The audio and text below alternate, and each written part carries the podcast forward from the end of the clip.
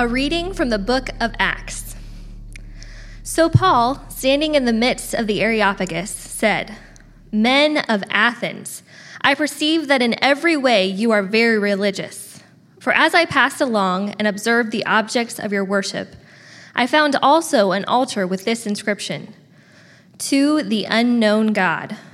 What therefore you worship as unknown, this I proclaim to you the God who made the world and everything in it, being the Lord of heaven and earth, does not live in temples made by man, nor is he served by human hands, as though he needed anything, since he himself gives all mankind life and breath and everything. And he is made from one man every nation of mankind to live on all the face of the earth, having determined allotted periods and the boundaries of their dwelling place that they should seek God and perhaps feel their way towards Him and find Him. Yet He is actually not far from each one of us. For in Him we live and move and have our being, as even some of your own poets have said, for we are indeed His offspring. Being then God's offspring, we ought not to think that the divine being is like gold or silver or stone an image formed by the art and imagination of man. The times of ignorance God overlooked, but now he commands all people everywhere to repent. Because he has fixed a day on which he will judge the world in righteousness by a man whom he has appointed. And of this he has given assurance to all by raising him from the dead. Now, when they heard of the resurrection of the dead, some mocked, but others said, we will hear you again about this. So Paul went out from their midst. But some men joined him and believed, among whom also were Dionysius the Areopagite and a woman named Damaris, and the others with them. The word of the Lord. Hey, One Fellowship family and friends. My name is Cody Quinn, and I am the pastor of students and connections here at One Fellowship. And I'm super thankful to be bringing the word this morning. Before we begin, let us bow for a quick word of prayer. Father, as we gather today, let your words sink deep into our hearts. Father, we pray that you would change us and transform us to be more and more like you. It's in your name we pray. Amen. Amen. So, I have a question for you as we begin today. Have you ever been in search for one thing only to discover you never stop searching. I know for me, it rings true. Kelsey would tell you all the time of how when I get my mind on something that's all I can think about, I'm two feet in, meaning I am totally consumed. You see, Kelsey and I love to live a healthy lifestyle, whether it be fitness and nutrition. We just love to live in a healthy way. And for me, I'm consumed with trying to find the perfect workout. What's going to help put me in the best shape that I can be? And Kelsey will find me in every break that I have during the day searching and Googling what is the best workout? What is the best workout for guys? What is the best workout to build muscle? And now you may say, hey, that's a good thing. You're trying to improve, you're trying to make your program the best that it can be. And that may be true. But my search for the best program oftentimes leaves me doing nothing. Many times, Kelsey has asked me if I've worked out the, that day or the previous day. And my response is usually something like, Oh, I'm putting this workout together. I'm just giving my body a few days of rest before I start this new program. And on Monday, it's going to get going. And soon enough, you'll realize that a few days will go by I haven't worked out. I'm still working on putting the perfect program together, and I'm no closer to achieving my goals because I've searched and searched and searched. And I believe something similar is happening today in our passage from Acts chapter 17. You see, Paul is traveling around on his missionary journey, and he ends up in Athens in our scripture. There he finds people who are seeking knowledge and answers to life, but all they are filling themselves with are empty pursuits.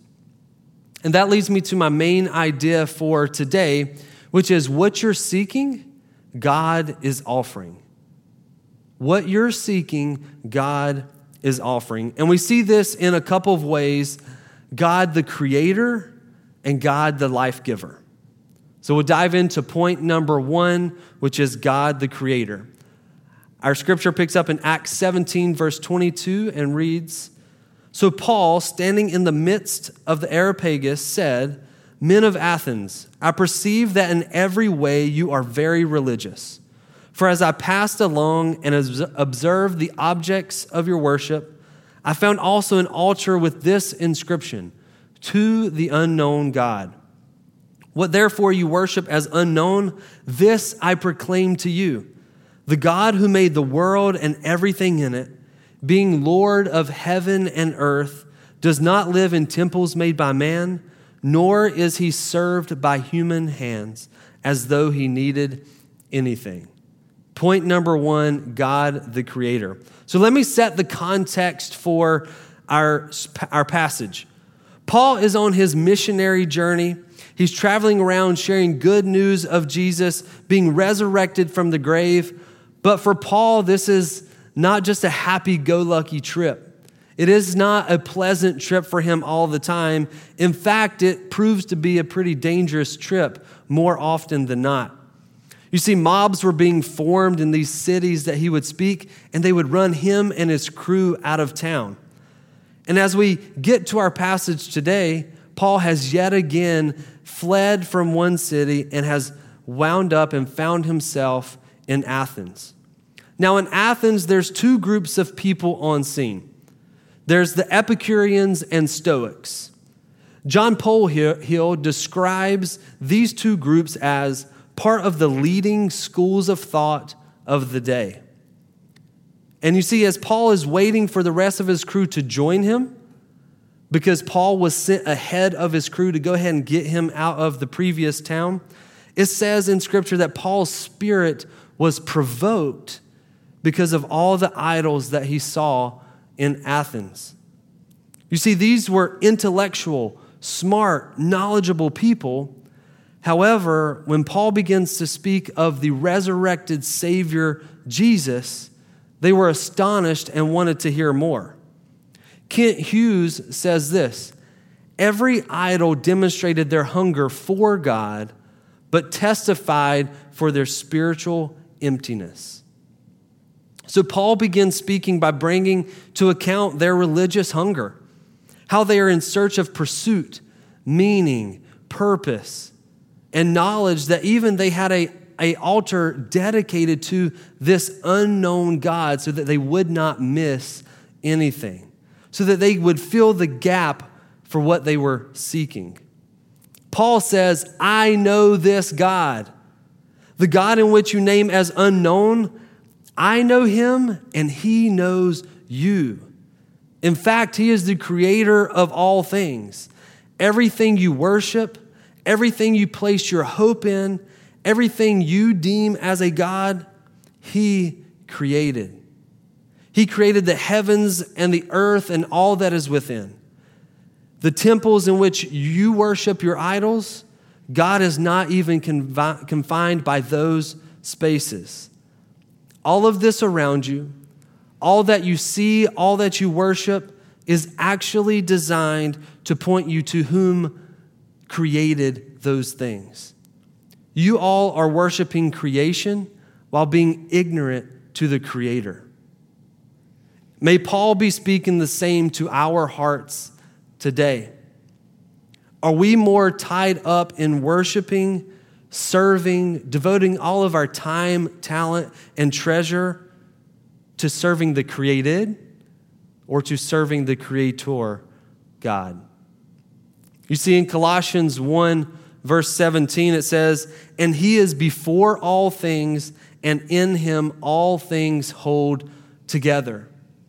We see and we can know that what we're seeking, God is offering because He is the creator of all things. God, the creator, point one, which leads us to point number two God, the life giver. We continue our passage in verse 25. It reads Since he himself gives to all mankind life and breath and everything, and he made from one man every nation of mankind to live on all the face of the earth, having determined allotted periods and the boundaries of the dwelling place, that they should seek God and perhaps feel their way towards him and find him. Yet he is actually not far from each one of us. For in him we live and move and have our being. As even some of your poets have said, for we are indeed his offspring. Being then God's offspring, we ought not to think that the divine being is like gold or silver or stone, an image formed by the art and imagination of man. Point to God, the life giver.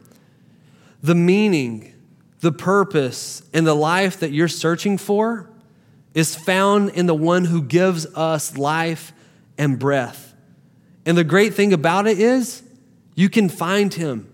Our passage just read that he is not far off. In verse 27, we see, Seek God and find him.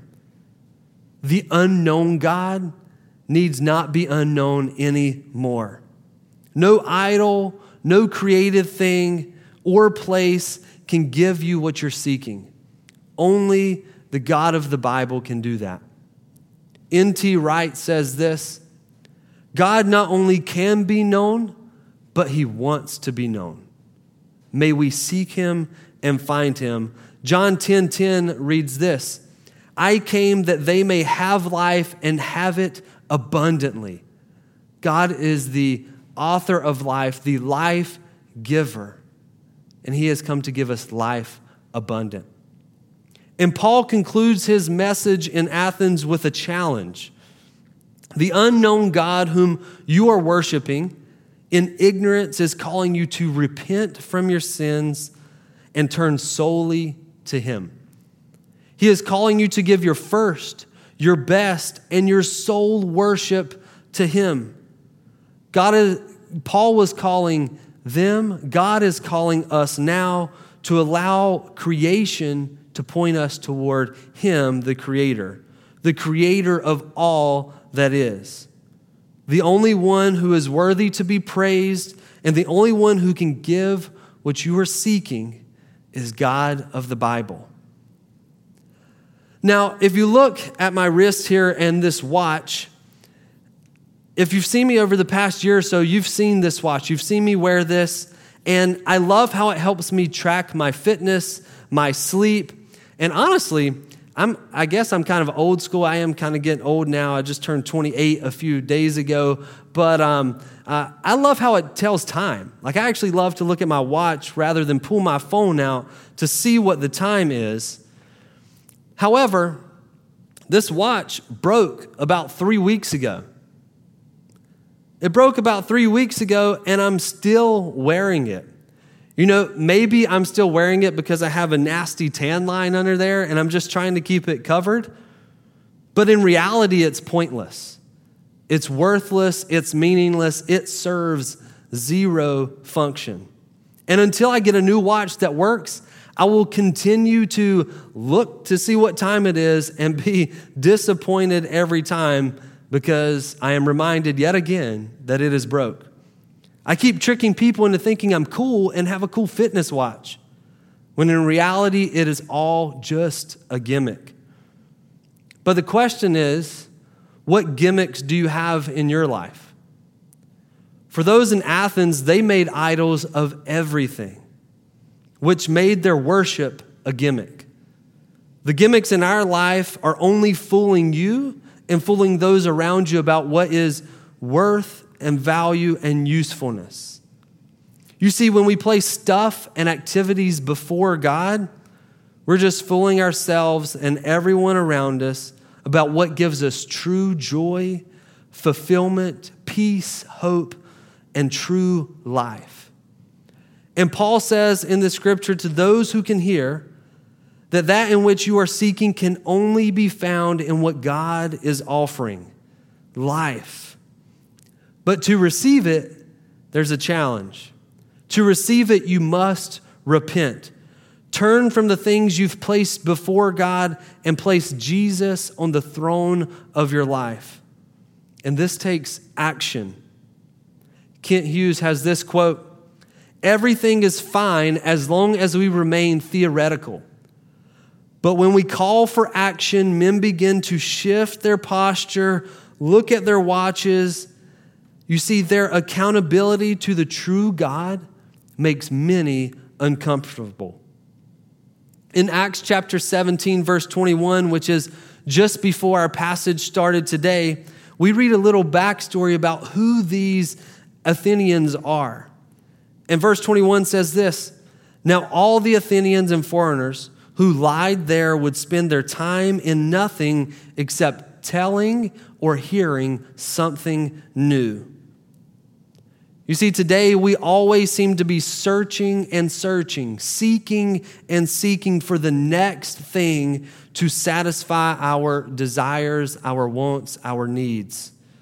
But whether it's a purchase, an experience, an event, a relationship, what's new or next will never satisfy or last. Let me repeat that. What's new or next will never satisfy or last. So I ask you to take a moment here and now to examine your life. Examine your life today. What may be an idol in your life today? Maybe it's your job, maybe it's your income, your spouse, your children, your politics, or social media. What may you have placed above God in your life? You see, the truth of the matter is this the meaning the peace, the joy, the confidence, the value, the beauty that you're seeking, God is offering. And God is offering to you today through his son, Jesus. May we all, even if it's uncomfortable, evaluate that which we worship and take action by repenting and turning to God. What you're seeking, God is offering. Let's pray. Father, we come before you today thankful. Thankful that you give us opportunity after opportunity to seek and to find you. Father, I pray today that all who hear would turn their hearts to you.